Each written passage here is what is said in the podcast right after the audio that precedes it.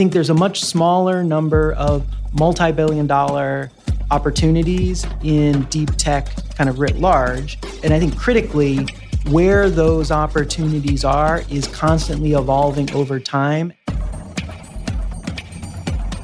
I'm Scott McGrew. Welcome to Sand Hill Road.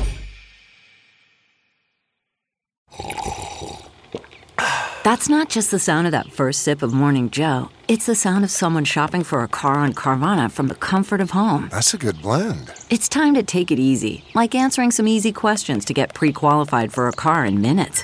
Talk about starting the morning right. Just like customizing your terms so your car fits your budget. Mm-mm-mm. Visit Carvana.com or download the app to experience car shopping the way it should be convenient, comfortable. Ah. CarMax is putting peace of mind back in car shopping by putting you in the driver's seat to find a ride that's right for you. Because at CarMax, we believe you shouldn't just settle for a car, you should love your car. That's why every car we sell is CarMax certified quality so you can be sure with upfront pricing that's the same for every customer. So don't settle. Find love at first drive and start shopping now at CarMax.com. CarMax, the way car buying should be. Shall I store this on the Stark Industries central database? I actually don't know who to trust right now. Till further notice, why don't we just keep everything on my private server? Working on a secret project. The offices of Playground Global, a venture capital firm in Palo Alto, remind me a bit of Tony Stark's basement workshop. In one section, they're working on bipedal robots, in another, 3D printing. And in the middle of it all, a children's slide that takes you from the balcony to the ground floor. You know, building really technically challenging large companies are a combination of you know a really joyful practice of building new things. You know, we walked around, you saw our shop. It's really it's really kind of exciting to, Yeah, to bring things into the robots, world. It is a playground. Yeah. Yeah. Um, at the same time, it, it's it's a lot of work. Playground Global's Jory Bell. That's J O R Y, and the last name's Bell, B E L L. Does Jory have any significance to it? So, my understanding is that my mother named me after Victor Jory, who was a 1930s era leading silent film star. Uh, and she just liked the, the sound of that last name, and so used it. I subsequently actually uh, had talked to, there was a group on the internet of people named Jory, because it's a low frequency name, and they all had very unusual sources for where their name came Sure. from. Jory is, to put it mildly, crazy smart. He belongs in an office full of robots. Not just a degree from MIT, but three degrees architecture, literature, and earth and planetary studies.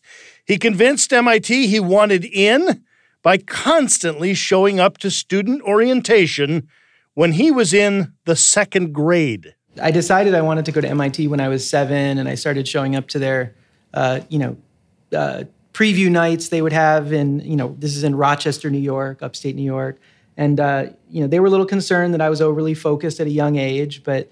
Uh, but my goal had been because I'd read a lot of science fiction. There were characters, uh, you know, frequently, you know, characters who had gone to MIT and dropped out, and then done some interesting, you know, sciency startup or business. And uh, so my goal was to go to MIT and drop out. and so I like to say I really disappointed my parents because I ended up uh, graduating with three degrees instead of dropping out. So So MIT was a bit concerned that you were a little bit too intense for MIT. at, at the age of seven, yes, yeah, they, you know, later on they warmed up to it, but it's okay. So. Architecture, literature, Earth atmosphere, and planetary studies. Link those together for me. I knew going when I went to college that I wanted to, you know, divide my energies between the sciences and the arts, and so that's uh, architecture and Earth, atmosphere, and planetary sciences.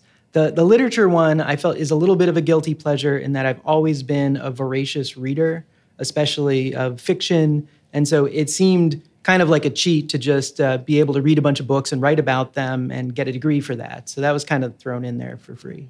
You, you've hit on what we English majors hit hit on early. Yes, um, you mentioned science fiction as a boy. Uh, what kind of science fiction?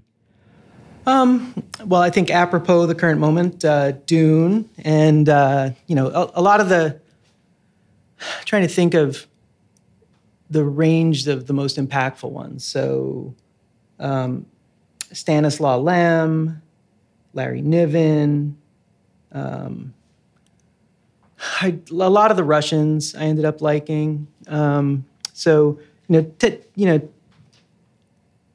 I, I think the both things that kind of imagine what the future could be like. So things that kind of allowed you to ideate about kind of where you could push things, and also I think it's it's an, always been an interesting lens through which you can look at the current culture Yes. and try to understand you know what's really happening with a little bit of uh, separation from it, and and again, kind of with an eye towards how can you solve problems. The last several months of 2000 were particularly challenging for Apple and our industry. We decided to start 2001 with a bang. And I came out to Silicon Valley, worked at Apple for a number of years designing laptops. You know, it started out with smaller components that I'd own, like latches and mechanisms. And then, uh, then I owned for a number of the laptops the display, the whole display assembly on the laptops. And then the last thing I did there was kind of conceiving and architecting the titanium PowerBook at the time, which was kind of the first metal uh, design and also the first widescreen design, which which had a, a whole longer story. That was that was one of the one of the things that I really had the most fun doing was kind of creating widescreen displays for laptops. It's made out of titanium, like the spy planes. So uh, Ken Kocienda, who invented iPhone's keyboard, said nerve wracking doesn't even begin to cover it. Step in the room with Steve Jobs. Yeah, yeah. The the adrenaline starts flowing and you're nervous. And you know, I know, because I'd had the experience before of how intimidating Steve could be when I showed him something and he didn't like it. So, I guess my only comment there is that I didn't find Steve nerve wracking or wh- whatever that phrase was right there because invariably I felt like he was making the right choices when I would see a range. You know, typically we would have to prepare a range of possibilities of here are the screen sizes, here are the options for how thick it could be, or whatever the whatever the question was, and he would have a, a very clear idea about which one was his preference for sure, and uh, and I think it was usually in every case I saw the right choice. So I, f- I found that really reassuring. When you moved on and you had your own computer startup, uh, what sort of things did you take from him uh, or reject from him? So the thing I always wanted to be careful of was, you know, Steve did have a pretty strong and sometimes kind of abrupt communication style. Um, and I think that's there's there's a risk that I've seen people take that as the the low hanging fruit of what they can emulate. Um, and I think it's more the thoughtfulness about are you making the right product, you know, putting the customer first in your mind and not, you know, trying to over triangulate on, you know, the reasons that don't have to do with what is going to give a good customer experience in the, in this consumer context especially. Also, the other thing that I think Steve did a great job of was just hiring incredible people and letting if you hire the right people, then everything, you know, as an entrepreneur, everything's a lot easier and you need to give them space to do their jobs. So You are now working on, uh, you know, really another stage of tech. I mean, a lot of this is deep tech. It's not consumer. A lot of your background is in consumer. And there's no question that the iPhone and all of those things are a technological miracle. Uh, but you're working on things like genetics and space travel. Why why go from a fellow who designed notebooks and, and had a computer company to something that is much more in the weeds of science? Huh, I don't know if I would I would actually I don't know if I would call that in the weeds of science. I think the I think there are a few reasons why I think the action is in these deep tech areas right now, regardless of kind of my own background or preferences. Uh, some of that is that the you know the maturing of the computer market, which is now the phone market, um, and the the hyperscalers and the cloud, means that there is less room for really kind of transformative foundational companies. Uh, you know, and and there's been some I think really compelling arguments that there's going to be, you know, that like in the same way that uh, GM and Chrysler and Ford kind of locked in for nearly a century as kind of dominant in that industry, that these these hyperscalers are, you know, there may be a prolonged period where the Apple, the Apples, Facebooks, Microsoft, Googles of the world are, are really dominant, and there's less room for building these huge multi generational companies. Um, I do think that on the flip side, areas like the life sciences, next generation computing, in you know in a in a more kind of foundational sense in areas like quantum computing and optical computing and uh, aerospace and manufacturing are all now seeing their own kind of industrial revolution akin to what happened with silicon and Moore's law kind of culminating in kind of the current age of the smartphone. When we walk around playground, you can see that a lot of it is oriented towards hardware. I mean, obviously, I mean, genetics in a way is hardware, but it's not hardware that you can put a lathe to. Um, is that your first preference? Are companies that that are making a thing? I mean, you know, Airbnb is not here, right? I mean, it, wonderful company, but they don't make a thing. The the companies that I see in the playground facility are making things. So, it's definitely the case that the majority of our portfolio, not 100%, but the majority of our portfolio are kind of working on some something that is both atoms and bits. It's always going to have a component of software. And even kind of the most hardware centric businesses, some of our most hardware centric businesses are fundamentally software businesses. But if you're going to have a big impact on the world, kind of beyond kind of social media and apps, that's going to require making something that's going to impact people's health, getting something into space, sequencing your genome. So, so I think we we do believe that having an impact on the real world frequently uh, you know requires that you interact with it in ways that are you know part of what we specialize in is that focus on vetting and investing in companies that are taking on that kind of real world challenge two coming up Give my five four three two one among Jory's investments, Relativity Space, making 3D printed rockets. For a long time, things like building rockets, building spacesuits, uh, you know, going to the moon were incredibly expensive undertakings that only a government could even conceive of, right? And then in the last, you know, decade or two, we've seen the rise of first these kind of billionaire funded new space companies, which I think, you know, in terms of, you know, uh, especially in the in the context of SpaceX and Blue Origin, the focus on reducing the cost and making the rockets reusable, right, is is critical in terms of establishing both the ability to have uh, a lot a, a, larger number of launches right where you don't have to build every single rocket that you're then immediately throwing away. You can just keep reusing it like you reuse an airplane or your car for for new trips. Um, and uh, and also just the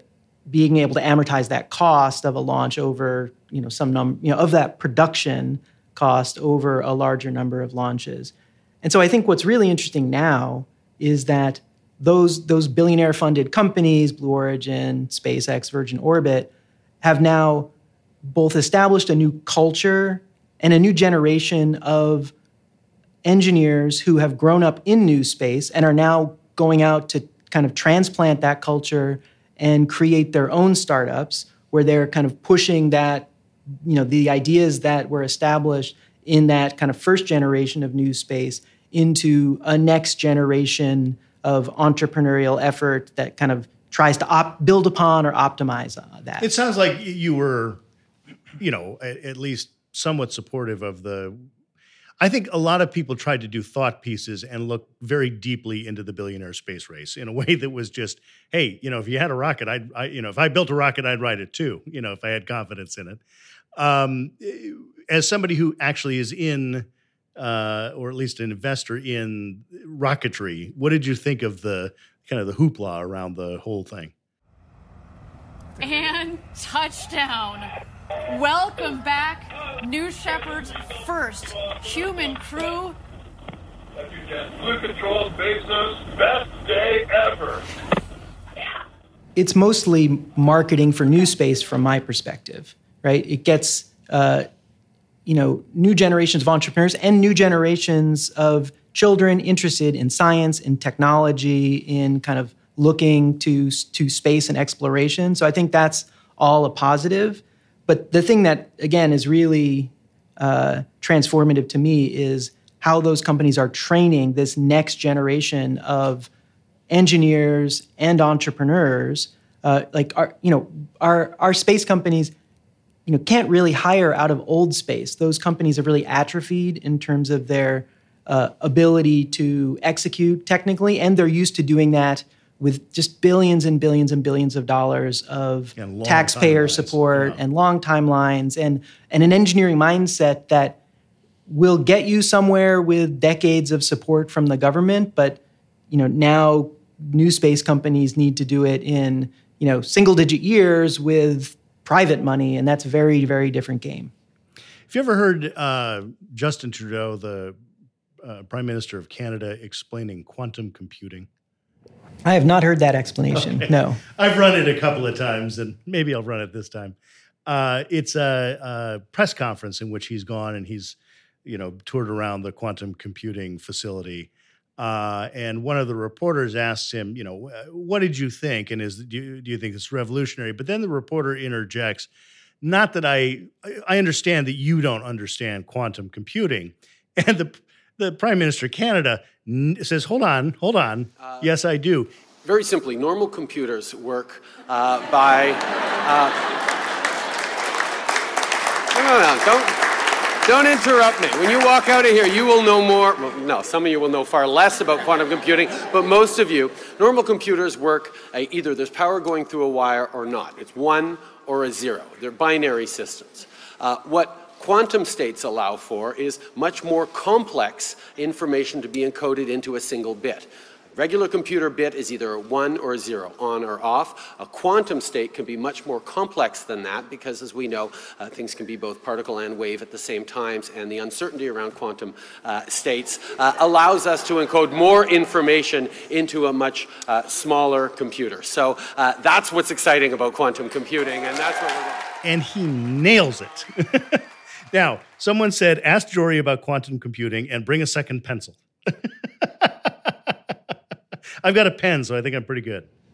Our view on quantum computing is probably, well, is different than most other investors and, and a lot of kind of the prevailing view on quantum computing in that what people have seen to date from folks like Google and and some of the uh, other startups, IBM, uh, in quantum computing have been people making tiny numbers of physical qubits. You know, ten physical qubits, fifty physical qubits. When everyone acknowledges, you know, in in in the scientific community that to do to address really interesting and kind of transformative problems, you need something like a million physical qubits, uh, which, if you've seen, if you looked at the pictures of, of the Google machine, which is kind of an exquisite artisanal construction, they're clearly not scaling that technology to a million qubits. So our focus was on finding a manufacturing technology that was scalable and then transferring that, making that technology quantum instead of taking a, the low hanging fruit of quantum technology and trying to scale that. And so that kind of led pretty obviously, in retrospect, I guess at the time, I don't know that I should be so so uh, so assertive on that.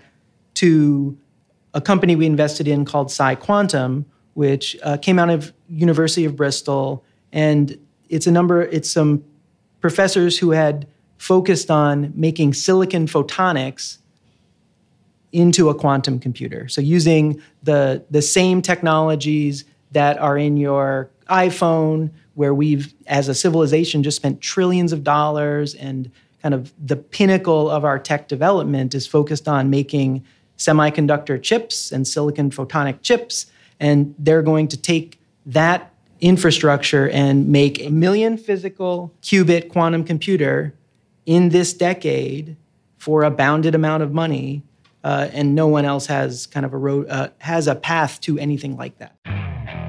Okay, picture this: it's Friday afternoon when a thought hits you. I can spend another weekend doing the same old whatever, or I can hop into my all-new Hyundai Santa Fe and hit the road. With available H-Track all-wheel drive and three-row seating, my whole family can head deep into the wild. Conquer the weekend in the all-new Hyundai Santa Fe. Visit HyundaiUSA.com or call 562 for more details. Hyundai, there's joy in every journey. Okay, picture this. It's Friday afternoon when a thought hits you. I can spend another weekend doing the same old whatever, or I can hop into my all-new Hyundai Santa Fe and hit the road. With available H-Track all-wheel drive and three-row seating, my whole family can head deep into the wild.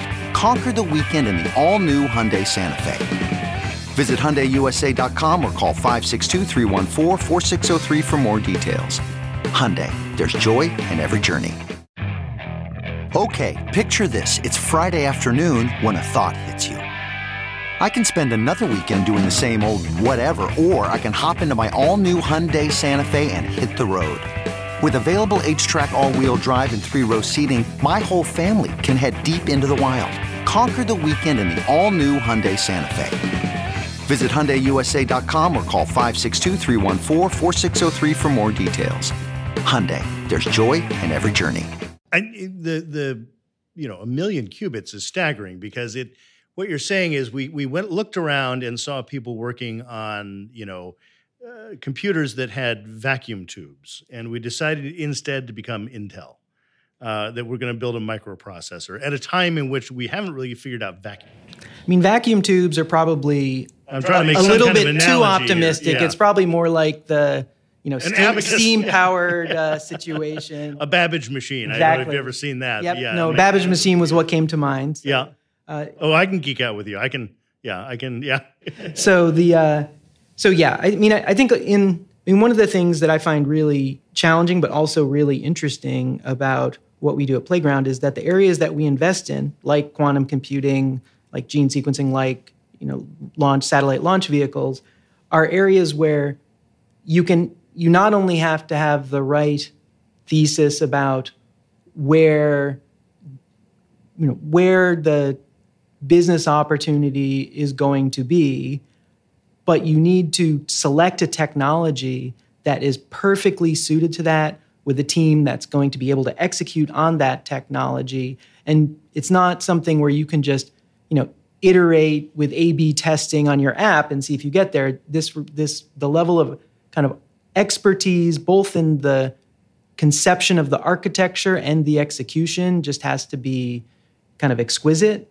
And so finding those are, are what we get to do. But at the end of the day when we see them it's it's not super ambiguous to us because the you know the, there is we've only come across that single quantum computing company that we think has an actual path to making a million physical qubits which is what everyone acknowledges you need to solve interesting problems Where does the expertise for something like that come in that as a venture capitalist, and I, maybe it's not you, but the, the person from Playground who walks into that company and says, yes, these guys, these women are capable of creating a computer with a million qubits. so Somebody who's going to be at least as smart as the as the people in the company. our approach is you know we have a team of technical experts on staff. We build out theses of where we think there are going to be particular opportunities.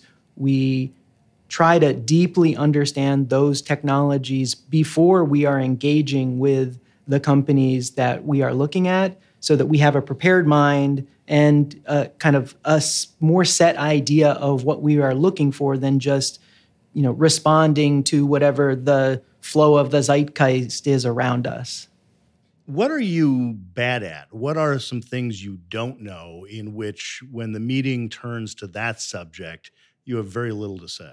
I am particularly averse to assessing market risk and new business models. And so I mean, I'd say it's probably true as a firm that we are drawn to things that have very deep technical risk. You know, like we we we will say like we like to invest at the boundary of improbable and impossible, but uh, but we want to take kind of relatively shallow market risk.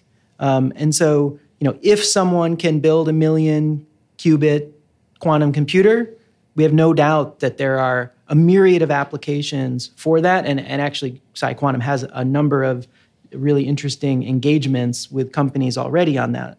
So, so I think that that is that is fundamentally it. That said, some of my partners are a lot kind of more clever and experienced on assessing new business models and market risk than I am, and that's an area where I'm always constantly trying to learn as well. You have an interest in in space and space travel, uh, you know, dating back to when you were reading uh, science fiction as a kid. Uh, you worked for a while at Woods Hole and made robots for underwater. The the parallels between underwater and outer space are, are pretty pretty obvious.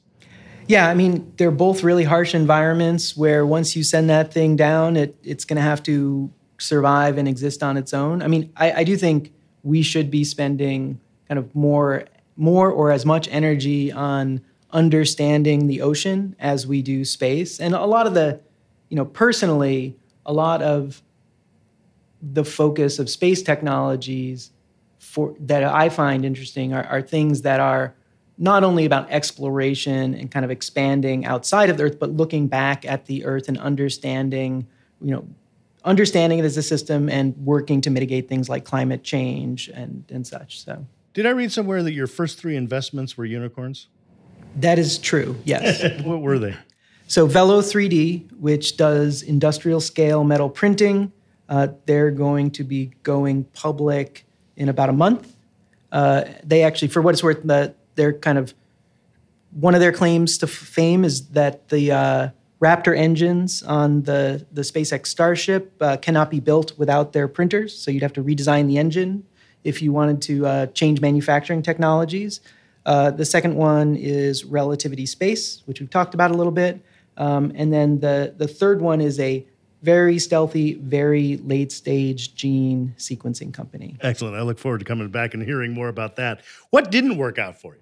So far, I haven't had any investment failures, uh, which actually is definitely an argument for we're not taking enough risks and I'm not taking enough risk, right? Because you'd expect that to uh, there's a great quote. I think it's Gordon Moore, and it's on the uh, outside of the uh, Tech Museum in San Jose in Silicon Valley. It says, "If you're not failing, you're not trying hard enough." Yeah. So, so I think the, I mean, the area that's newest to kind of my portfolio is uh, investments in the life sciences and especially therapeutics. So those companies are all doing well, but they're much earlier. So that's where that's where I worry, just because it's so early. I was going to ask you, what keeps you up at night? What's the well, you know, things are going well, but what what's the thing in the back of your head that says, "Oh"? I think for Playground as a deep tech investor, you know, while there are, you know, huge numbers of SaaS, B2B SaaS unicorns every year, and you know, if you're a top, uh, you know, general VC, you just need to kind of select the right ones, and it's kind of a little bit of a lottery. But you know, if you're at the top, you can get the pick of the pick of the crop, and, and that can be there's enough of those to support the success of your portfolio. I think there's a much smaller number of multi-billion dollar opportunities in deep tech kind of writ large and and I think critically where those opportunities are is constantly evolving over time as the kind of needs of society and the fundamental kind of technology shifts that are happening in individual subsectors are developing. And so we have to, and I have to constantly be looking for new areas where we think there's opportunity to have these really big impacts and thus really big outcomes. And so, you know, looking for new entrepreneurs in new technical areas, solving new kinds of problems instead of just having like, oh, well, we'll just keep doing space and kind of turning the crank maybe that will be a really exciting area for the next 20 years, maybe the next 10 years, and, and we need to keep looking for kind of new areas. That's also what's really exciting and kind of rewarding about the job is I'm constantly getting to learn and, and uh, you know find adjacencies to what we already have you know develop some expertise and and be able to you know learn new areas that we're going to invest in. Jory Bell, general partner at Playground Global. Sandhill Road is produced by Sean Myers under the leadership of Sarah Bueno and Stephanie Adruni. For more interviews with Silicon Valley's most influential entrepreneurs, check me out on TV at Press Here. That's Sunday mornings on NBC Bay Area and everywhere in the world on iTunes and at PressHereTV.com.